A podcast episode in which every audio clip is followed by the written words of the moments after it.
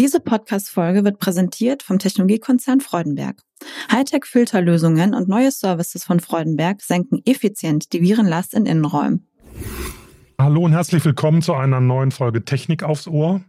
Heute geht es bei Sarah um mir und ein brandaktuelles Thema. Wir reden nämlich heute über Luftqualität und insbesondere Luftqualität in Klassenzimmern.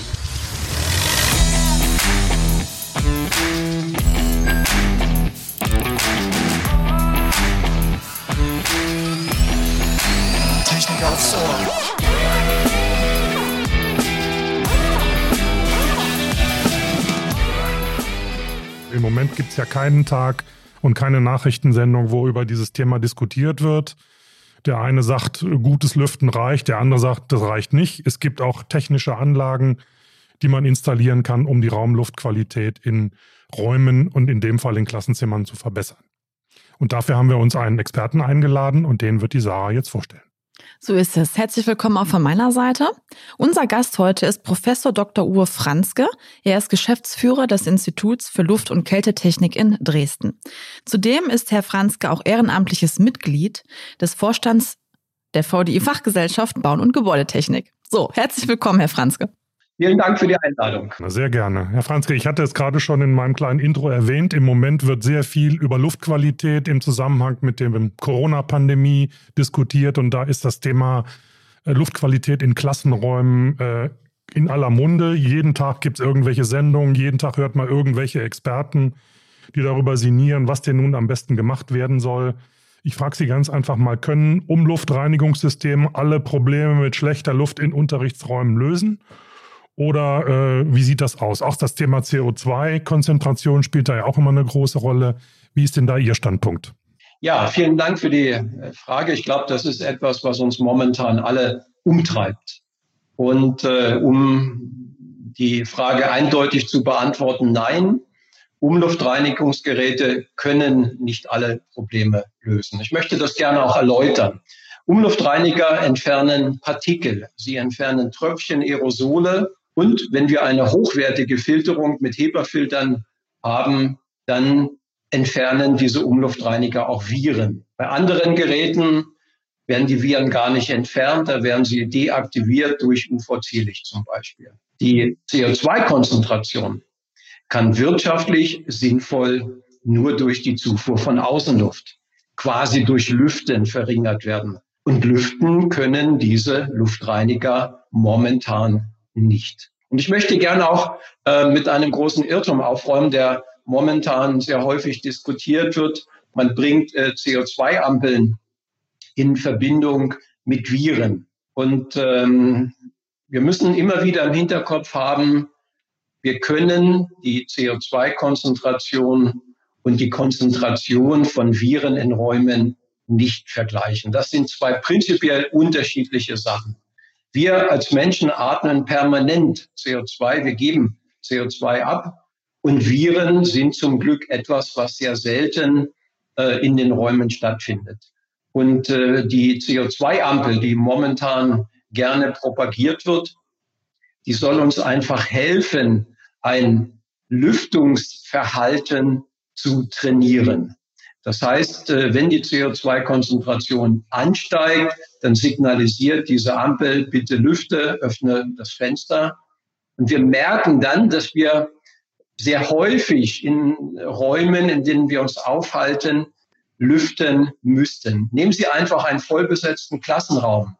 Da wird bereits nach einer Viertelstunde ohne Lüftung die zulässige CO2-Konzentration überschritten. Wir merken es als Menschen aber gar nicht, weil unsere Nase adaptiert Gerüche. Wir haben keinen Sensor für die CO2-Konzentration. Und wenn wir so eine Ampel verwenden, dann werden wir einfach daran erinnert, dass Lüften notwendig ist. Aber es gibt kein, keine Korrelation zu Viren. Ja, also wir nehmen jetzt mal mit, die äh, Ampel ist dann quasi einfach ein unterstützendes Tool.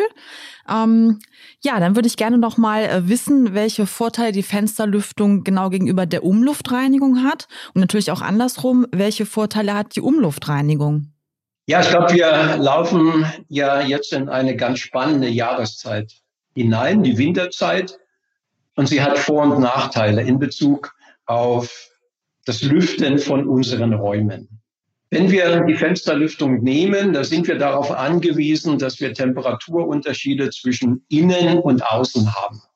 Und je größer diese Temperaturunterschiede werden, desto intensiver wird der Luftaustausch stattfinden können.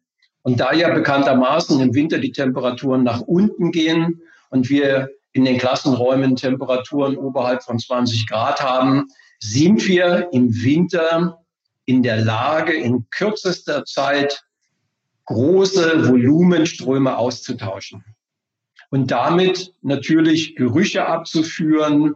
Wir verringern die CO2-Konzentration. Und wann immer Viren in den Räumen sind, würden wir die auch abführen. Das ist die positive Wirkung der niedrigen Außentemperaturen. Nachteilig ist, dass die kalte Luft durch das geöffnete Fenster in die Räume hineinfällt. Wir können uns das vorstellen, als ob jemand mit einem Glas Wasser am geöffneten Fenster steht, es auskippt und dann strömt es direkt äh, auf den Fußboden und so ähnlich wird es mit der kalten Luft passieren. Das heißt, die Schüler, die in unmittelbarer Nähe der geöffneten Fenster sitzen, werden ganz schnell über kalte Füße oder kalte Hände klagen. Und daher finde ich die Idee und auch die Vorschläge der Kultusministerkonferenz zum Lüftungsregime in Klassenräumen, die ja lauten, wir machen 20 Minuten Unterricht, dann haben wir fünf Minuten Zeit, um Stoßlüftung zu machen und danach geht es mit dem Unterricht weiter. Diese Empfehlung halte ich für prinzipiell besser als das, was momentan etliche Schulen machen, indem sie die Fenster dauergekippt offen halten über 45 Minuten. Damit ist das Frösteln der Schüler, denke ich, eher vorprogrammiert. Bei uns zum Beispiel im Ort gibt es jetzt die Aktion, dass die Schüler dann so Decken bekommen, also gesponsert bekommen, damit sie nicht so frieren. Aber man könnte das da jetzt, so wie Sie erläutert haben, auch eher vermeiden. Also man lüftet halt eigentlich falsch und dann muss man natürlich investieren und äh, schafft dann Decken an und so. Also das ist wahrscheinlich nicht so zielführend. Ja, genau. Also man würde ja 20 Minuten Unterricht machen können, würde fünf Minuten Pause machen, Stoßlüften ordentlich, wann immer die Fenster noch zu öffnen sind. Und danach geht es mit dem Unterricht weiter. Natürlich kenne ich auch die Argumente, die da sagen, ja, diese Unterbrechung, die stört ähm, den Unterricht, aber ich glaube, wenn Schüler entdecken und dicken Eskimos. Mit tropfender ja. Nase. Ja, genau. genau. Ja, genau. Ähm, wenn wir dieses Stoßlüften realisieren, dann tauschen wir ja vorrangig wirklich die Luft aus. Das heißt, die Wärme, die in den Wänden gespeichert ist, die im Mobiliar gespeichert ist, die bleibt in den fünf Minuten noch in den Wänden drin. Das heißt, sobald wir die Fenster wieder zumachen, erwärmt sich dann der Raum relativ schnell und wir vermeiden auf die Art und Weise, dass äh, Kinder dauerhaft in kalter Luft sitzen. Jetzt machen wir mal so eine Hypothese, Herr Franzke. Sie sind jetzt der Oberentscheider aller Kultusminister in Deutschland und Sie sind Raumlufttechnikfachmann. Wie würden Sie denn eine perfekte Raumlufttechnik in einer Schule planen, wenn Sie planen, schalten und walten könnten, wie Sie wollten? Was wäre der Idealfall? Gibt es den? Ja, als Ingenieur, als Techniker hat man da, glaube ich, schon so seine Vorstellungen, wie man das gerne machen würde. Und äh, ich bin jemand, der seit vielen Jahren dafür plädiert, dass wir die mechanische Lüftungsanlage, quasi die ventilatorgestützte Lüftungsanlage mit einer Wärmerückgewinnung verstärkt in unsere Schulen, in unsere Klassenräume hineinbringen müssen. Wir haben vor zehn Jahren eine VDI 6040, eine Richtlinie im VDI erarbeitet, in der wir die Luftqualität in Klassenräumen untersucht haben und dafür auch Regeln aufgestellt haben. Und ich würde mir wünschen, dass wir bei allen Arbeiten an Schulgebäuden, egal ob Neubauten oder Renovierungen, dass wir wirklich die mechanische Lüftungsanlage dort hineinbringen, aber dass wir es auch schaffen, eine Individualisierung der Einflussnahme zu ermöglichen. Ein ganz großes Problem ist ja, dass wir Lüftung sehr unterschiedlich empfinden. Das, was der eine noch als behaglich, als leistungssteigernd empfindet, empfindet ein anderer möglicherweise als störend. Und insofern würde ich mir wünschen, dass wir eine Individualisierung der Einflussnahme hinbekommen. Und wenn ich mir den Klimawandel anschaue, dann würde ich mir auch erwarten, dass wir eine Kühlung eine sogenannte Low-Ex-Kühlung, also mit äh, sozusagen wenig Elektroenergiebedarf äh, diese Kühlung der Klassenräume hinbekommen. Dafür brauchen wir eine klimagerechte Gestaltung der Fassaden der Gebäude.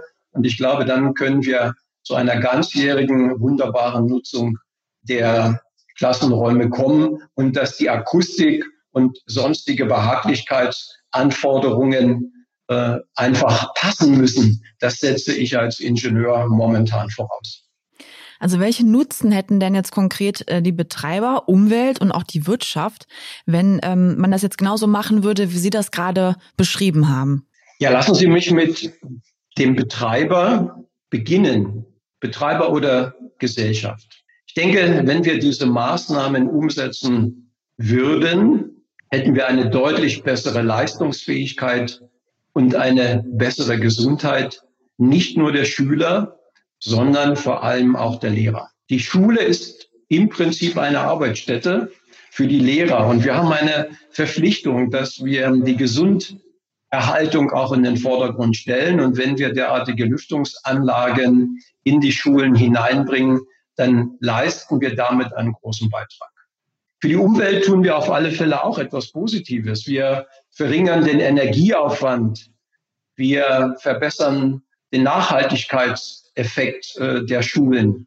Und für die Wirtschaft, abgesehen davon, dass die Industrie natürlich Geld damit verdienen würde, glaube ich, hätten wir auch viele Beispiele, wo wir junge Menschen motivieren können, später auch wieder in die Industrie zu gehen und zu sagen, ich habe da während meiner Schulzeit eine tolle Lüftungsanlage kennengelernt, die hatte was mit Technik zu tun. Technik scheint toll zu sein. Und äh, vielleicht begeistern wir auf die Art und Weise auch junge Menschen wieder stärker in Technikberufe zu gehen. Gleich geht es weiter mit unserem Interview. Vorab möchten wir euch aber unseren heutigen Werbepartner vorstellen. Ihr möchtet eure Karriere selbst in die Hand nehmen? An der HFH Hamburger Fernhochschule seid ihr da genau richtig. Berufsbegleitend und flexibel, so könnt ihr an der HFH studieren. Vom Bachelor in BWL oder Mechatronik bis hin zum Master in Maschinenbau oder Wirtschaftsingenieurwesen bietet euch die HFH seit über 20 Jahren echte Expertise im Fernstudium. Neben dem Job und der Familie könnt ihr euch eure Zeit und eure Orte für das Lernen selbst einteilen und werdet persönlich von einem der über 50 regionalen Studienzentren in eurer Nähe betreut. Die Abschlüsse der HFH sind natürlich staatlich anerkannt. Neugierig geworden? Unter www.hfh-fernstudium.de könnt ihr direkt Infomaterial bestellen oder euch beraten lassen. Meldet euch jetzt an für einen Studienstart im Januar. Ähm, Herr Franzke, ich äh, frage mich gerade, an was muss sich denn ein Ingenieur, eine Ingenieurin orientieren können? Also gibt es denn da Vorgaben, beispielsweise der Mediziner oder der Schulträger, die Ihnen ein bisschen dabei helfen, äh, ihre Position oder ihre Perspektive oder ihren Lösungsansätze durchzusetzen. Also da kursieren ja die irrsten Informationen im Moment, äh, nicht nur im Internet, sondern generell auch, wenn man sich Diskussionen im Fernsehen oder im Radio anhört, Kommentare von Experten oder sogenannten Experten. Ich glaube, dass viele Dinge sind da einfach überhaupt nicht bekannt und auf dieser dieser Ungewissheit und dieser Unkenntnis werden viele Dinge entschieden. Da fallen wahrscheinlich auch falsche Entscheidungen, oder? Ja, ich glaube schon, dass da auch jede Menge falsche Entscheidungen getroffen werden. Was wir haben, das sind Auslegungsregeln für den minimalen hygienischen Luftvolumenstrom. Das heißt, wir wissen genau, wie viel CO2 gibt eine Person ab, wie viel Außenluft ist notwendig, damit wir eine bestimmte CO2-Konzentration in den Räumen nicht überschreiten. Und genau so etwas wünschen wir uns normalerweise auch für die Auslegung in Pandemiezeiten. Das heißt, wie viel Luft benötigen wir in den Klassenräumen, damit wir den Menschen es ermöglichen, ohne Risiko sich in den Räumen aufzuhalten. Und genau diese Information haben wir nicht. Die haben auch die Mediziner und Virologen nicht. Und es gibt einige Versuche, eine Risikoabschätzung zu machen.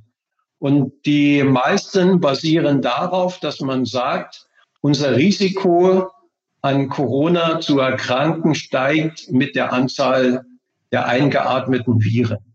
Das heißt, je länger sich ein Mensch in einem Raum mit potenziell infizierten anderen Menschen auffällt, desto größer, desto wahrscheinlicher ist es, dass er eine Infektion bekommt.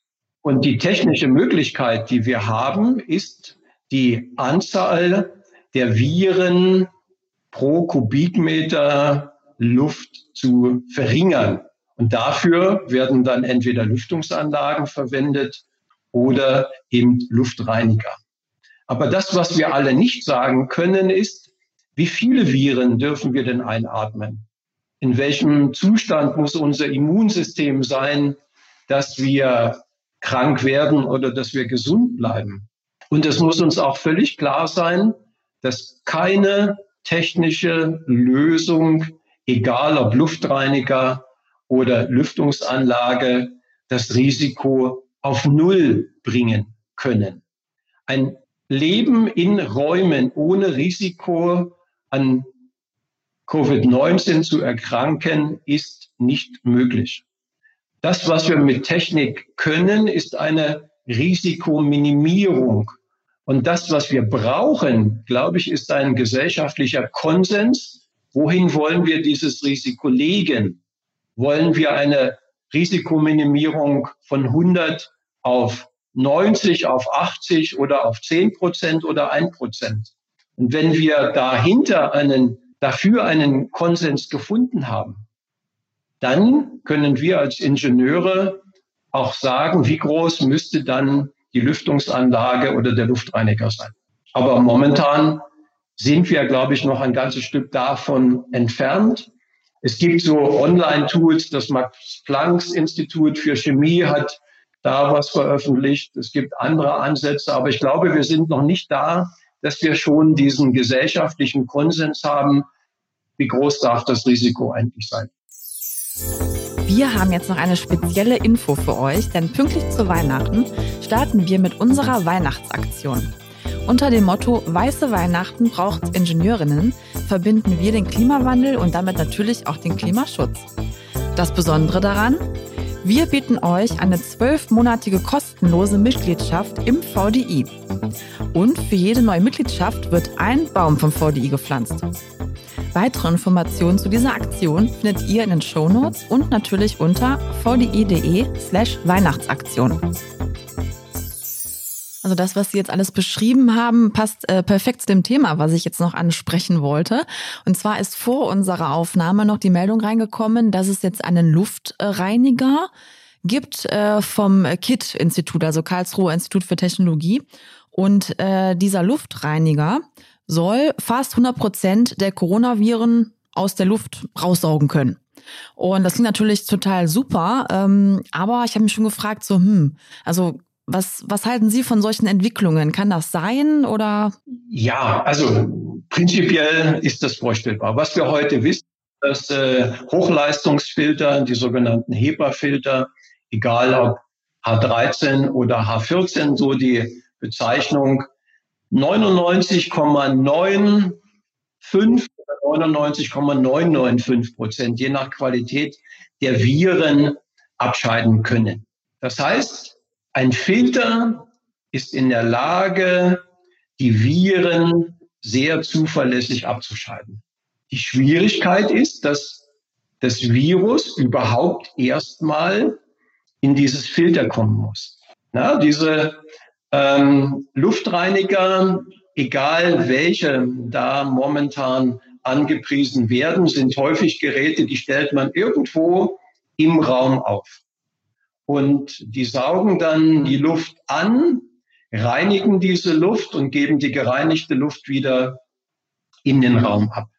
Und wir haben vor einigen Wochen einen umfangreichen Labortest gemacht mit verschiedenen Geräten renommierter Hersteller und haben untersucht, wie lange brauchen denn diese Geräte, um die Luft überhaupt reinigen zu können. Und wir haben so einen typischen Klassenraum genommen mit 200 Kubikmeter Raumvolumen, haben da ziemlich große Geräte aufgestellt und wir schaffen es in einer Viertelstunde mit den besten Geräten, die Anzahl der Viren um eine Zehnerpotenz zu verringern. in einer Viertelstunde um eine Zehnerpotenz zu verringern. Das heißt, die spannende Frage, die wir immer wieder stellen müssen, reicht denn die Viertelstunde und reicht die Reduzierung um eine Zehnerpotenz? Ansonsten bin ich mit all diesen Entwicklungen, die da momentan äh, zum Thema Luftreiniger und Lüftungsanlagen äh, so laufen, hin und her gerissen. Natürlich äh, bin ich da sehr froh, dass äh, viele Institutionen nach Lösungen suchen. Aber manchmal bin ich auch ganz ehrlich erschrocken, was dann so angeboten wird. Und es gibt so Lüftungsanlagen, so Do-it-yourself, Luftabsaugungen für Unterrichtsräume, wo man sagt, ja, wir können mit wenigen hundert Euro Materialkosten, Material aus dem Baumarkt, können wir eine wunderbare Lösung herbeizaubern. Das ist schon abenteuerlich, oder? Es ist in meinen Augen wirklich abenteuerlich und ich halte absolut gar nichts davon. Im Gegenteil, ich würde davor auch warnen. Wir haben über Jahrzehnte in Deutschland einen hohen Sicherheitsstandard für Gebäude geschaffen. Der VDI hat maßgeblich mit vielen seiner Richtlinienprojekte dazu beigetragen, dass wir uns heute sehr sicher in Gebäuden bewegen können. Wir haben normalerweise kein Risiko, wenn wir in Gebäuden unterwegs sind. Und bei diesen vielen Do-it-yourself-Lösungen werden bewährte und vor allen Dingen auch wichtige Aspekte völlig außer Acht gelassen. Nehmen wir das Beispiel des Brandschutzes. Da werden teilweise Kunststoffe über den Köpfen der Schüler installiert. Und Sie können sich alle vorstellen, wenn da mal jemand nur aus Jux und Dallerei mit dem Feuerzeug an diese Folien geht und dann brennender Kunststoff auf die Köpfe der Schüler herunterrieselt. Wie groß dann der Aufschrei sein wird. Oder es gibt Lösungen, wo man ähm, dann einfach sagt, ja, die notwendige Nachströmung der abgesaugten Luft, die findet dann über angekippte Fenster statt. Wohlgemerkt, wir reden über den kommenden Winter. Das heißt, dann wird man über 45 Minuten Außenluft mit 0 Grad oder noch kälter permanent in die Räume hineinziehen und es wird extrem schnell kalt werden. Das heißt, ähm, da sind Lösungen im Angebot, die aus meiner Sicht nicht taugen. Hm. Und halte nach wie vor die Produkte, die von Unternehmen mit großer Lüftungskompetenz angeboten werden, generell für besser geeignet. Wir sollten uns der Anbieter besinnen, die auch in der Vergangenheit für Sicherheit, für Behaglichkeit in Räumen gestanden haben. Um sich dem zu nähern, Herr Franzke, ist es, wäre es ja immer schön, wenn man die richtigen Rahmenbedingungen hätte, den richtigen Rahmen dafür und den können natürlich auch die Politiker setzen. Was wäre denn mit dem Blick auf die im Moment aktuelle Situation Ihr persönlicher Appell an die Politik? Also ganz schlicht als aus Ihrer Perspektive als der Mensch Uwe Franzke, der vielleicht auch in der Familie Kinder hat, äh, die in die Schule gehen oder Menschen, die durch die Pandemie gefährdet sind. Was würden Sie da sagen wollen? Ich bin ja als Geschäftsführer für 150 Mitarbeiter verantwortlich und stehe tagtäglich da auch in der Verantwortung, die richtigen Entscheiden auch in Pandemiezeiten zu treffen. Und das, was ich in den vergangenen Jahren und Monaten vor allen Dingen gelernt habe, ist, dass wir die gemeinsame Rücksichtnahme brauchen.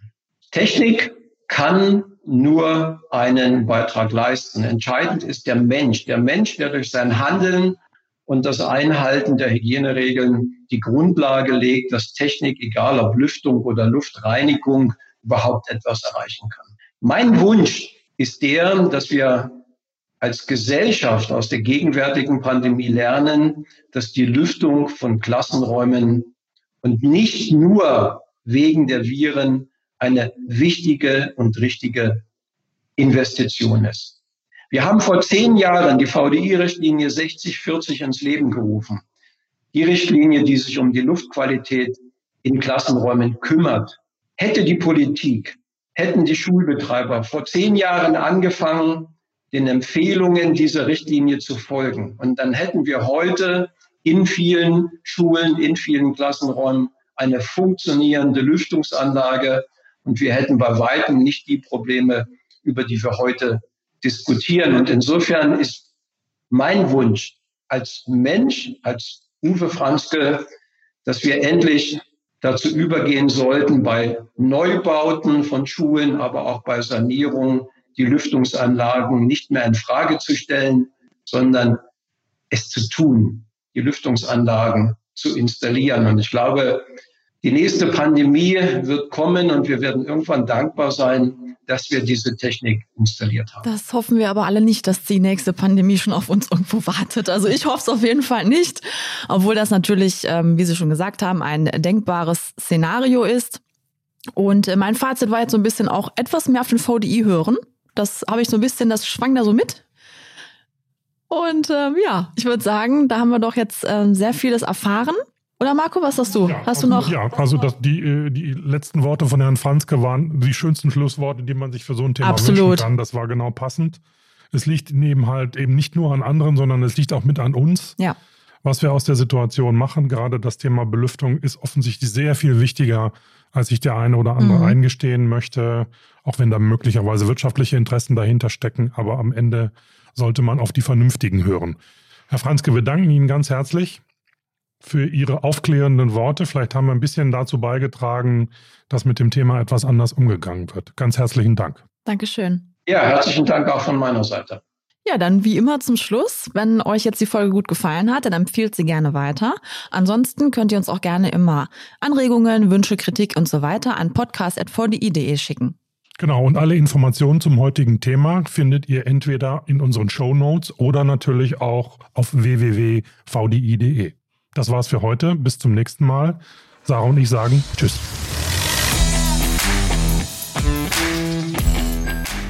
Diese Podcast-Folge wurde präsentiert vom Technologiekonzern Freudenberg. Hightech-Filterlösungen und neue Services von Freudenberg senken effizient die Virenlast in Innenräumen.